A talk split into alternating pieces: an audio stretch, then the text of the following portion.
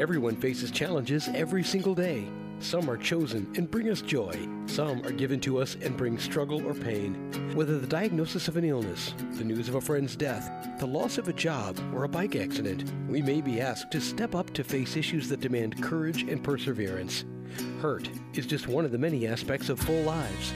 Each week on this show, ACT Taking Hurt to Hope Dr. Joanne Dahl helps us understand how we can use acceptance and commitment therapy to learn to accept what we cannot change and move forward into a valued life. Now, here's your host, Dr. Joanne Dahl. Welcome to ACT Taking Hurt to Hope.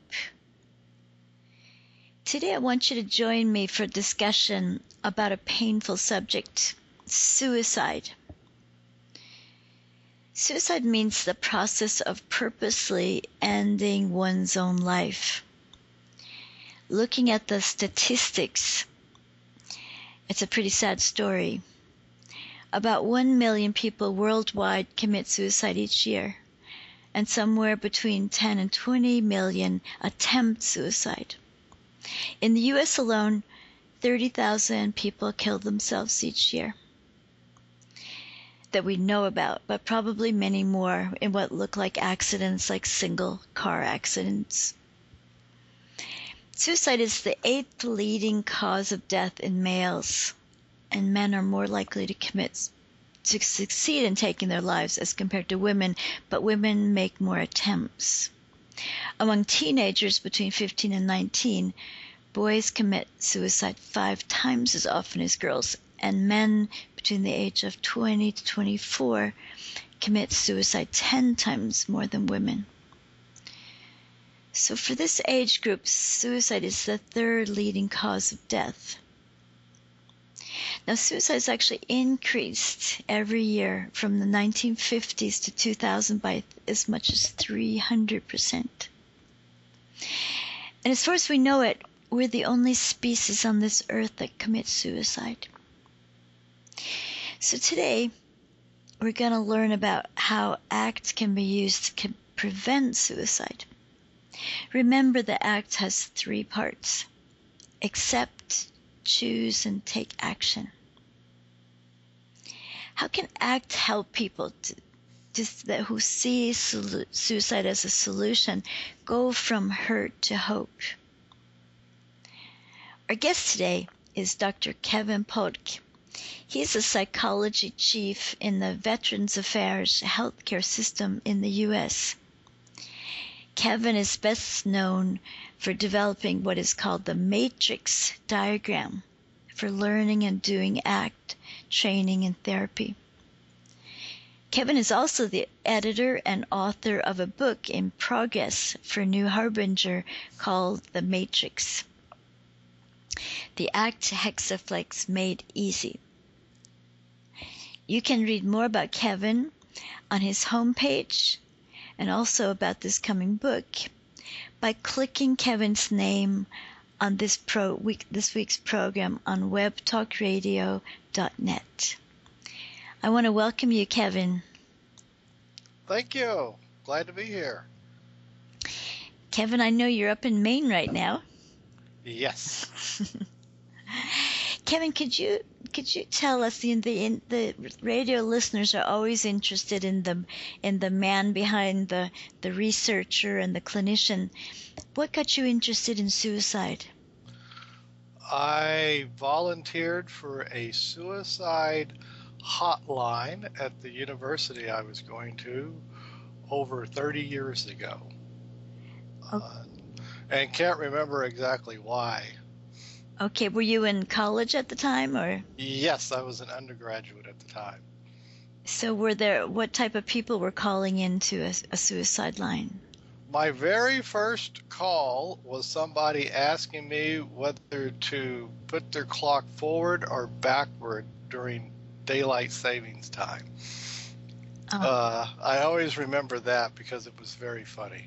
Uh, other, but other than that, it was quite the letdown. You know, you think there's going to be an emergency call, and I, I know I told her fall back, uh, and so. But other than that, it was eh, both.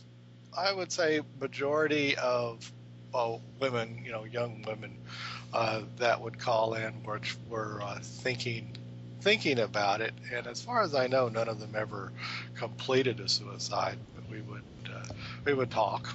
But what what were they what would they talk about? What what were they struggling with? Uh, usually failed relationships and uh, failing at college and some combination and bad relationships with their parents. Uh, it's usually with suicide, it's a perfect storm of three or four things get together. You know, flunking out of school, you've lost your relationship, and you've got a bad relationship with your parents, and and and people go into a tailspin. Yeah.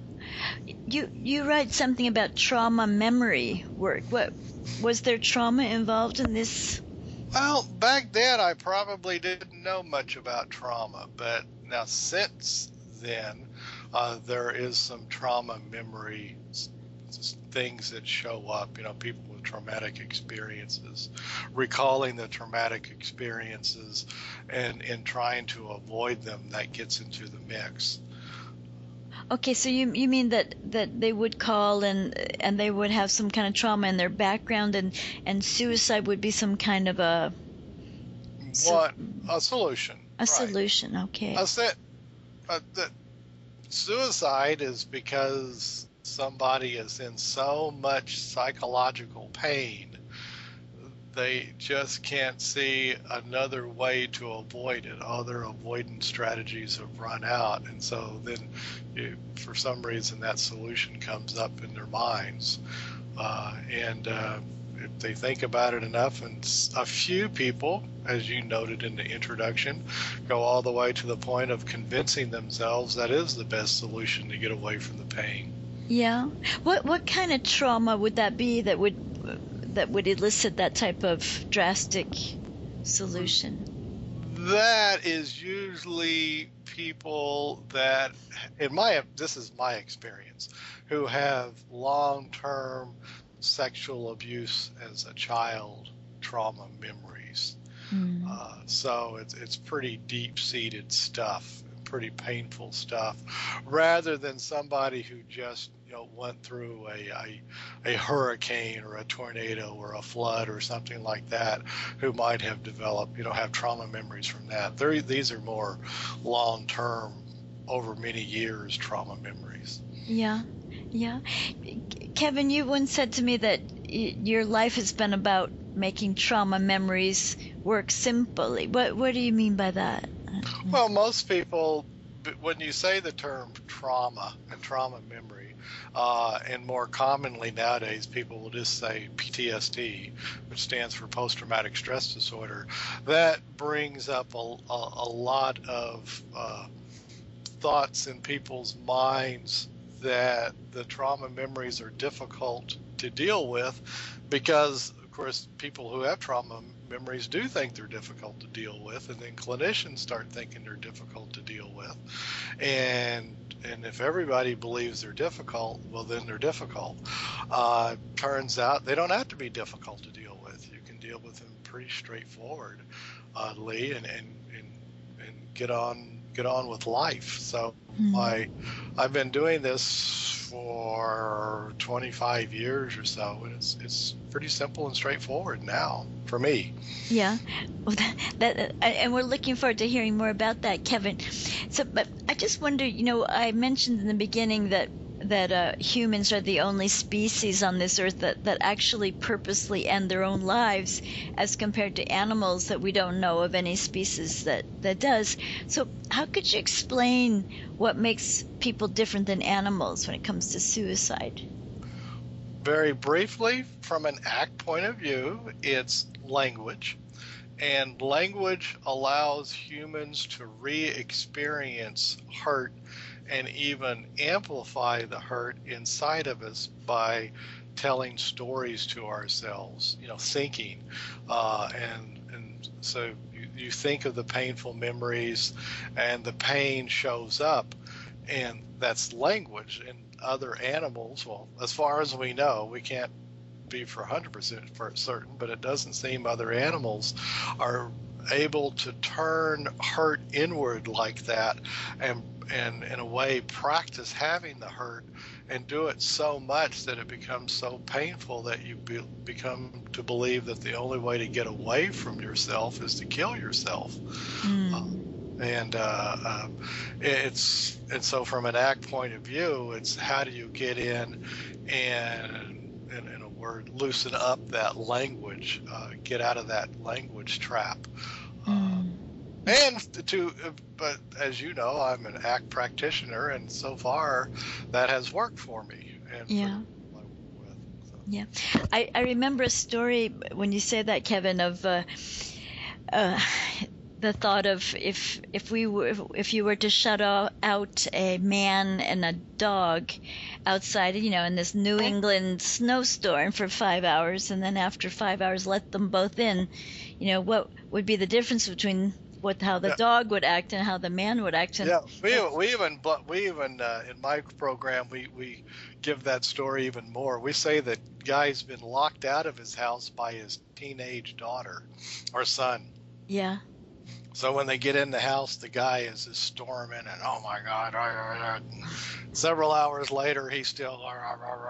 And the dog is, of course, gotten something to eat and a little something to drink, and laid over by the fireplace, and it's sleeping away. And very, very happy to be inside.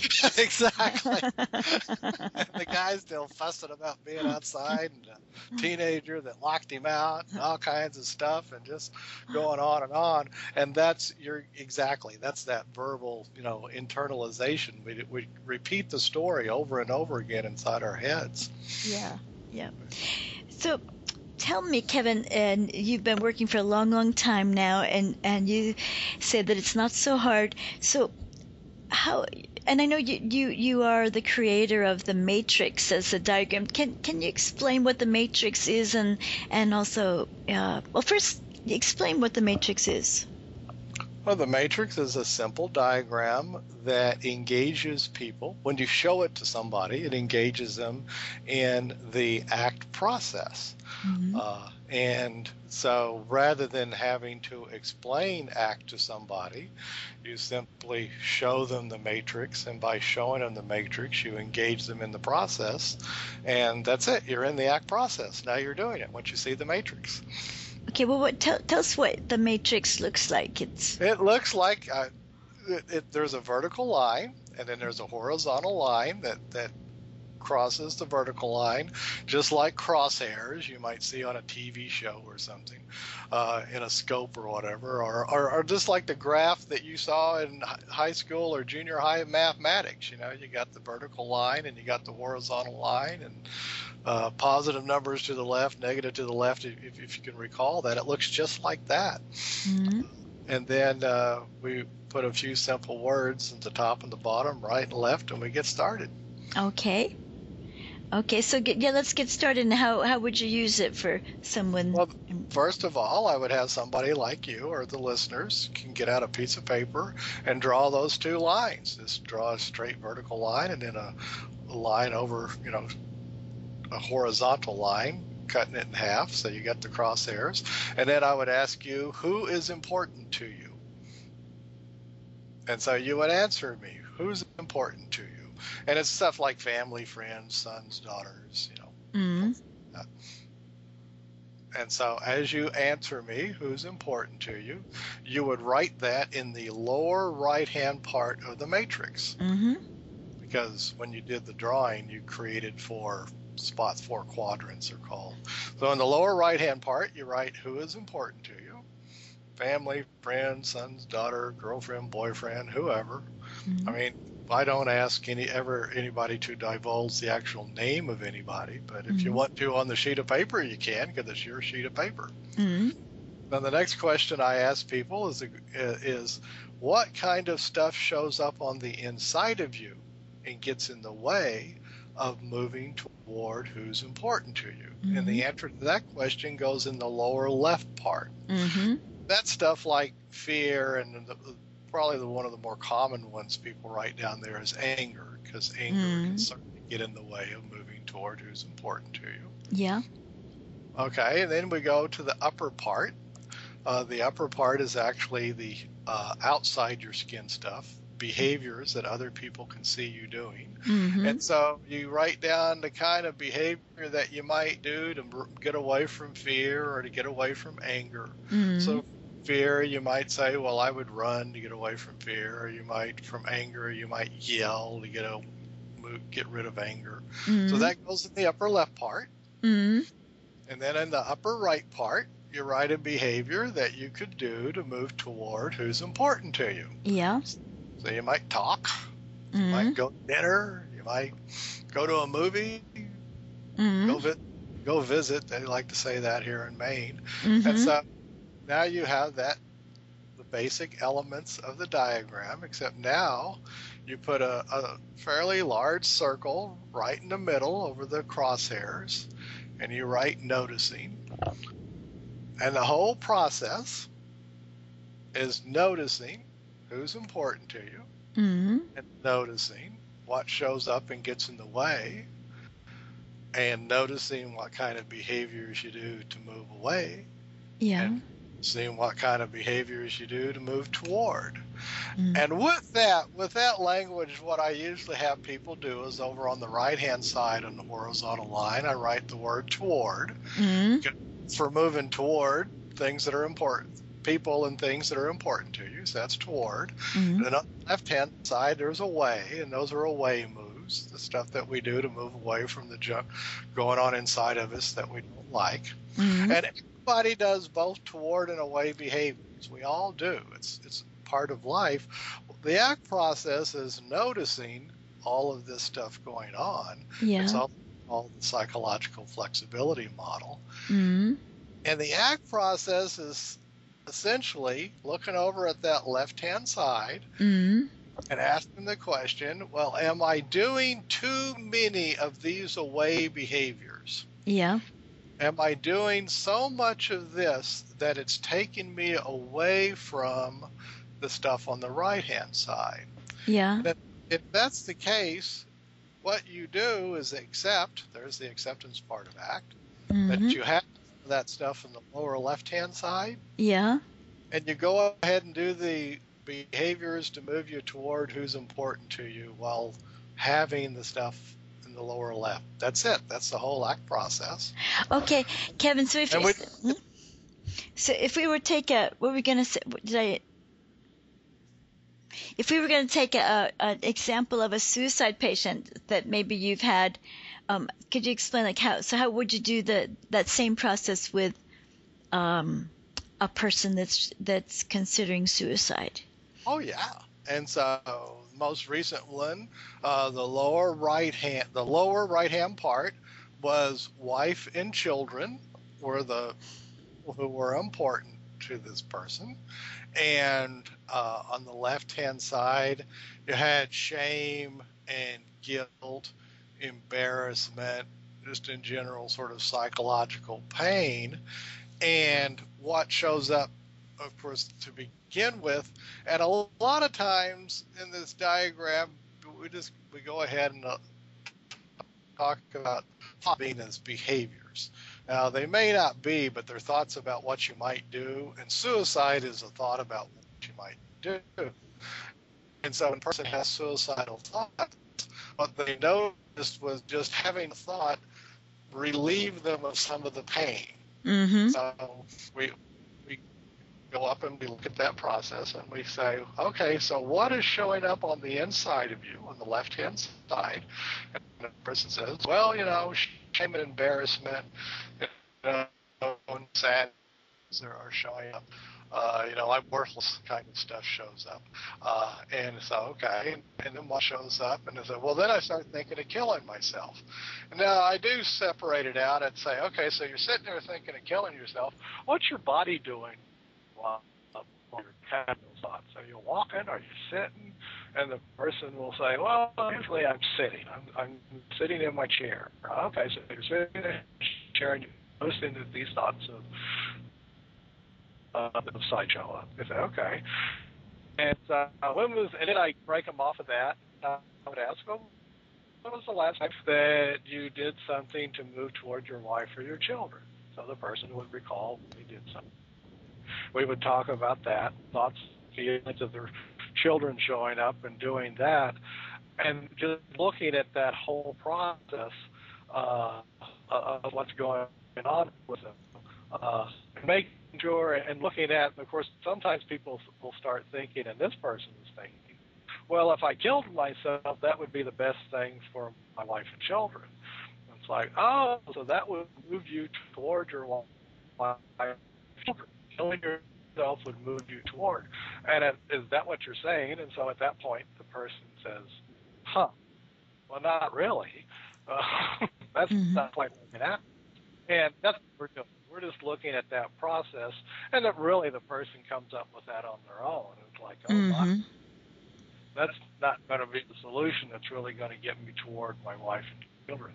That's how we do it. That's that that's the basic scenario of how you run the matrix to somebody. And all the while they're staring at that diagram. Yeah. Well, eh, Kevin, so you mean like if uh, if I think of you know traditional way of working with suicide, uh, you're not trying to coerce them or convince them you are quite correct. As a matter of fact, that's a very typical way of working with suicide. That where you know with wife and children, you yeah. try and guilt them. You say, uh, you don't want to kill yourself because look at the bad things that would happen with your wife and children, mm-hmm. and and that is this coercive way of doing it. No, this is just looking at the process. Okay. And is that process really going to come to a conclusion that works? Okay. There's that workability thing of ACT. Okay, explain that workability. So they're they're no, there, there. You've you've used the matrix to actually help them to notice the process, and then that they they come to their own conclusion uh, that the process they're they're on is not really going to be effective in what they w- want. Is that? Yes. So what the, what what ACT is the matrix is done and what ACT is doing. Notice I started with the question, who is important to you? Yeah. In ACT terms, that's called a value, a mm. valued life direction. Mm. And given a valued life direction, you can now run an analysis asking, are the behaviors I'm doing moving me toward my valued life direction?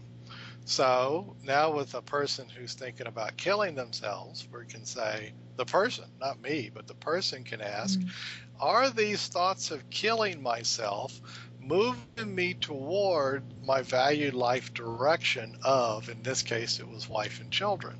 And this person ran that analysis and said, no. That that sounds not working. That sounds really interesting, Kevin, and very different. That, that, that sounds almost like a, a navigation instrument that you give them, and then they do experimentation and see that yeah, I'm I'm not on my track. I'm uh, you're giving them some waypoints there so that they can they can calculate or calibrate.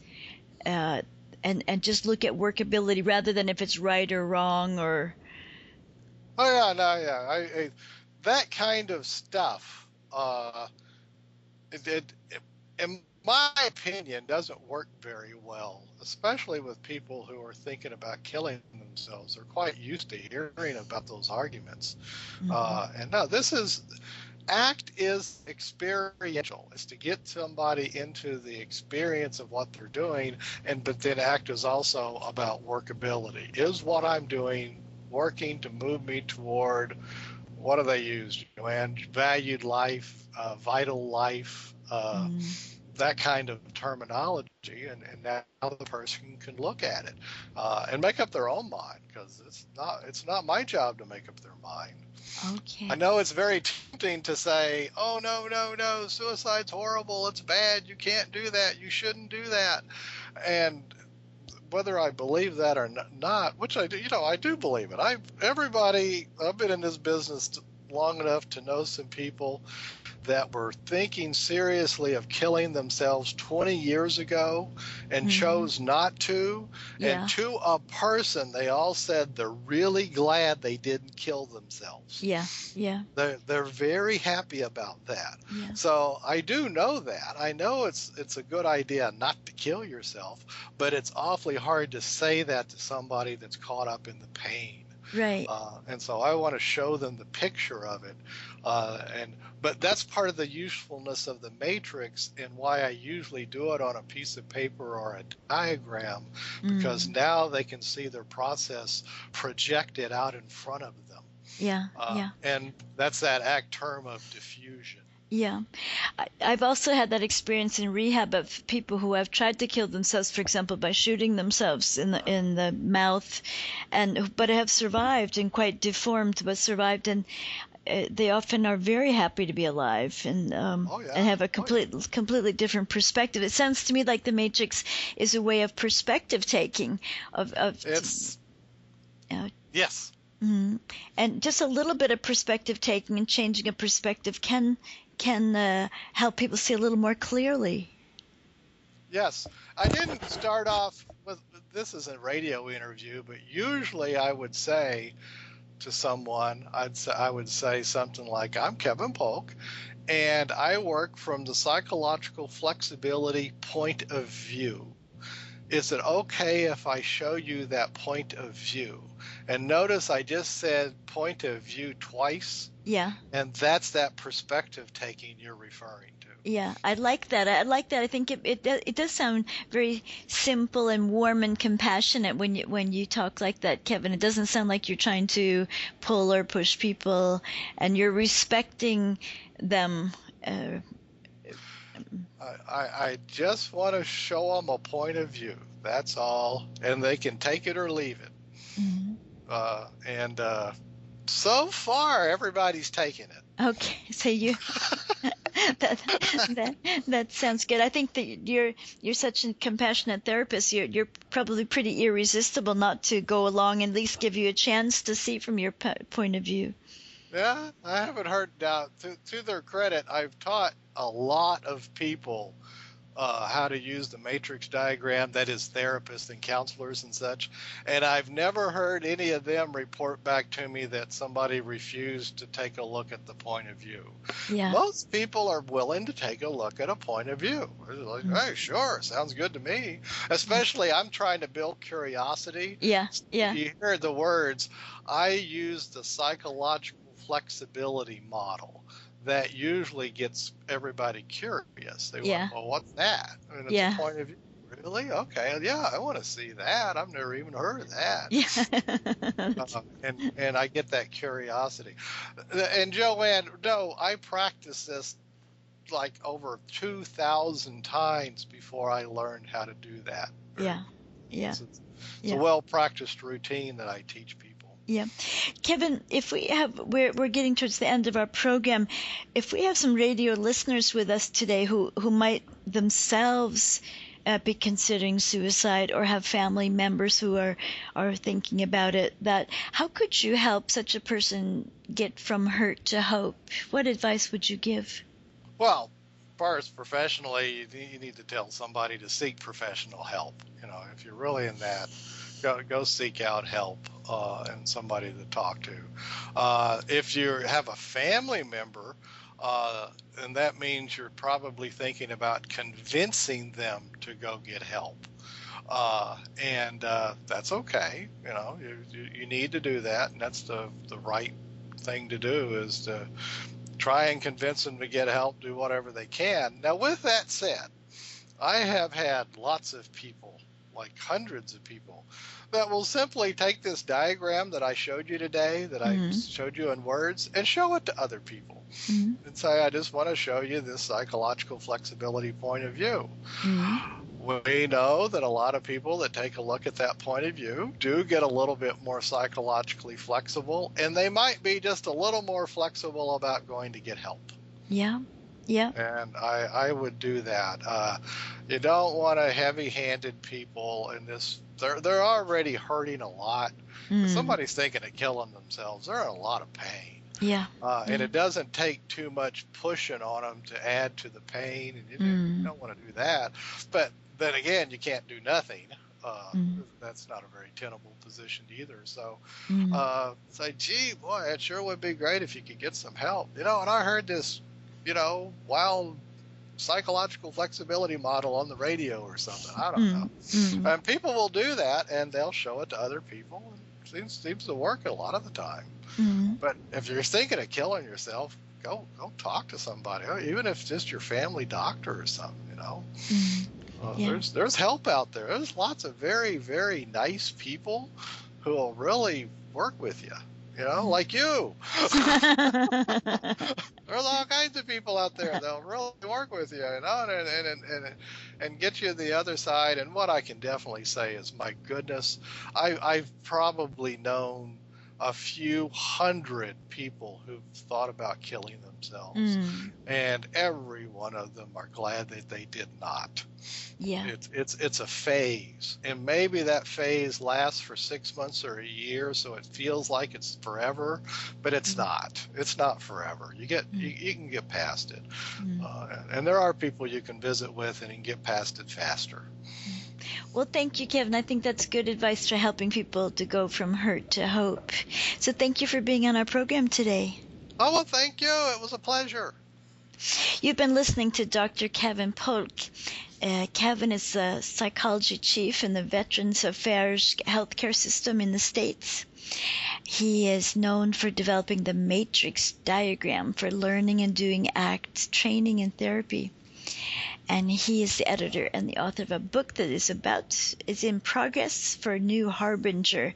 So you can read more and learn more about Kevin by clicking his name on today's program on webtalkradio.net. So today we've learned uh, more about suicide and how to go from hurt to hope. Maybe not so difficult. And uh, take a look at Kevin's matrix and see if maybe for yourself or for family members if if that could be a help to you. So thank you for joining us today. Thank you for joining us today. For more information about Joanne, please see her website at joannedahl.com or click on the host website button in front of you on the webtalkradio.net page. You may also see her books, The Art of Science of Valuing in Psychotherapy, Living Beyond Pain, Using Acceptance and Commitment Therapy to Ease Chronic Pain, Acceptance and Commitment Therapy for Chronic Pain, Values in Action, and Epilepsy, a behavior medicine approach to assessment and treatment in children. All of these are found easily by clicking the cover or going to Amazon.com. We hope you'll join us again soon for another episode of ACT Taking Hurt to Hope.